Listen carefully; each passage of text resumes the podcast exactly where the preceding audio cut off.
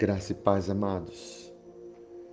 Sabemos que tudo que Deus criou, toda a natureza, foi criada para o desfrute do homem.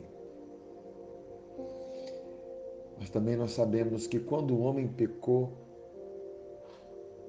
toda a natureza criada foi afetada pelo pecado e pela morte. Só assim para nós termos a dimensão de quão destruidor e avassalador foi a entrada do pecado no mundo. Mas a verdade é que agora que nós recebemos a justificação por meio da cruz, da redenção em Jesus, por meio do sangue, nós podemos observar o quão também é muito mais avassalador, vou usar essa palavra, o quão é muito mais forte é a redenção por meio do sangue de Jesus, o qual é muito mais forte a glória que se manifesta por causa da justiça de Cristo. É tão forte que a própria natureza que foi afetada pelo pecado, ela aguarda a manifestação dessa glória. Ela aguarda a manifestação do poder da ressurreição. Porque o poder da ressurreição, que é a própria glória de Deus, é o que rege a vida de Cristo agora. Porque o primeiro Adão, ele tinha uma vida natural, uma vida terrena. Agora o segundo Adão, ou o último Adão, melhor assim dizendo, ele possui uma natureza celestial. Ele é do céu. E assim como agora Cristo é, nós somos. Não segundo Adão, mas segundo Cristo é.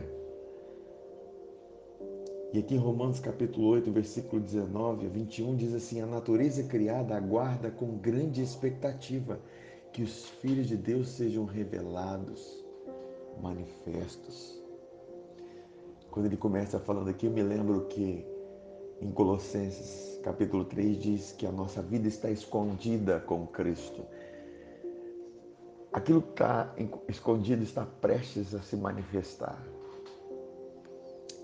O que está escondido não quer dizer que não existe, está apenas oculto. A verdade oculta dentro de um vaso de barro.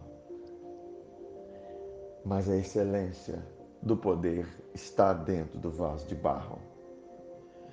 A glória de Deus está dentro desse vaso de barro, e esse vaso de barro somos nós, que um dia teremos o nosso corpo semelhante ao corpo de Cristo, transformado pela glória de Deus.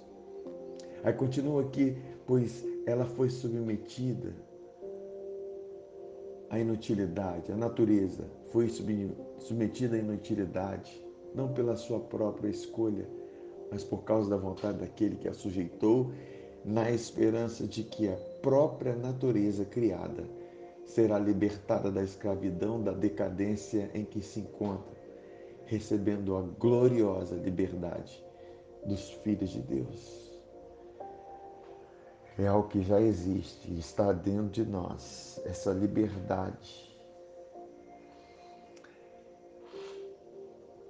Liberdade não é fazer o que a carne quer. Aqui é liberdade dessa corrupção, liberdade dessa opressão do pecado, liberdade dessa escravidão da morte.